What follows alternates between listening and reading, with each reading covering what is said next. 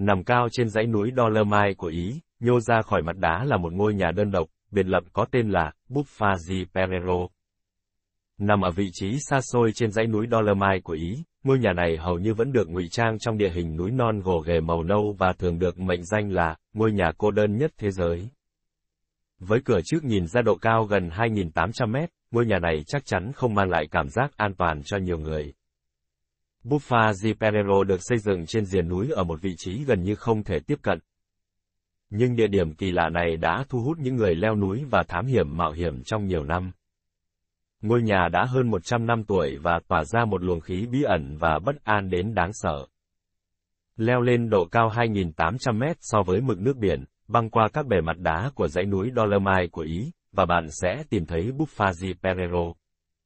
Trong nhiều thập kỷ, mọi người đã suy nghĩ về việc làm thế nào mà người có thể tiếp cận ngôi nhà, nơi được cho là đã được xây dựng hơn 100 năm trước trong Thế chiến thứ nhất. Buffa di Perero là một ngôi nhà biệt lập kỳ lạ nằm trong mặt đá của dãy núi Dolomite. Vị trí không thực tế của ngôi nhà trống này có lẽ là sự thật hấp dẫn nhất về nó. Một thế kỷ trước, việc leo lên vị trí cao, hẻo lánh trên núi này chỉ có thể thực hiện được bằng cách sử dụng thang dây và cáp treo tạm thời để vận chuyển vật tư xây dựng. Và cho đến tận ngày nay, nó vẫn là một con đường mòn trên núi di chuyển khó khăn và nguy hiểm, không dễ dàng tiếp cận.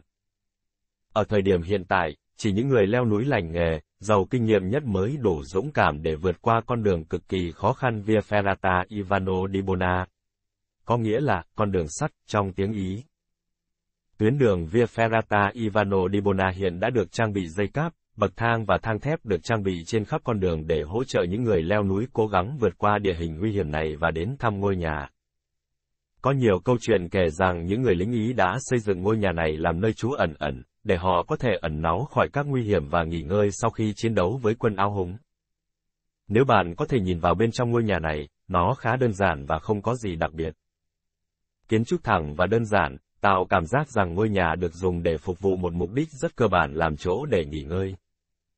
Nó có những bức tường gạch, một căn phòng hẹp ốp gỗ, mái nhà nghiêng và cửa sổ đóng khung.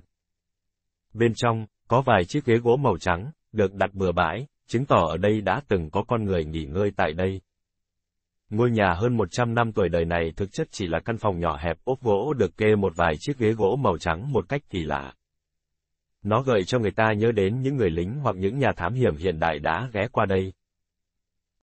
Trong khi mọi người thắc mắc tại sao người ta lại xây dựng ngôi nhà trên địa hình cực kỳ khó tiếp cận này này, thì các nhà sử học tin rằng nó từng được dùng làm nơi nghỉ ngơi cho những người lính Ý trong Thế chiến thứ nhất họ đã từng chiến đấu với quân áo húng trên địa hình núi non hiểm trở. Nó cũng hoạt động như một nơi ẩn náu để cất giữ nguồn cung cấp lương thực và vũ khí cho những người lính đồng thời cũng là nơi ẩn náu khỏi kẻ thù và có lẽ cũng để đạt được lợi thế chiến lược trong chiến tranh. Ngôi nhà này đã được đặt theo tên của người lính Alpini, đại tá Carlo Buffazi Perero, một anh hùng chiến tranh có niềm đam mê với những ngọn núi. Anh ta chết ở tiền tuyến vì một quả lựu đạn của kẻ thù. Mái nhà của ngôi nhà Perero đã bị báo tuyết phá hủy hoàn toàn, khiến ngôi nhà không thể sử dụng được ngay cả với những người leo núi. Tuy nhiên, gần đây, để tưởng nhớ và vinh danh Buffazi Perero, người ta đã quyết định cải tạo lại ngôi nhà này. Những nhà thám hiểm được cảnh báo rằng con đường này không phải ai cũng có thể chinh phục, người tham gia phải có thể lực cực tốt mới có thể đi lên.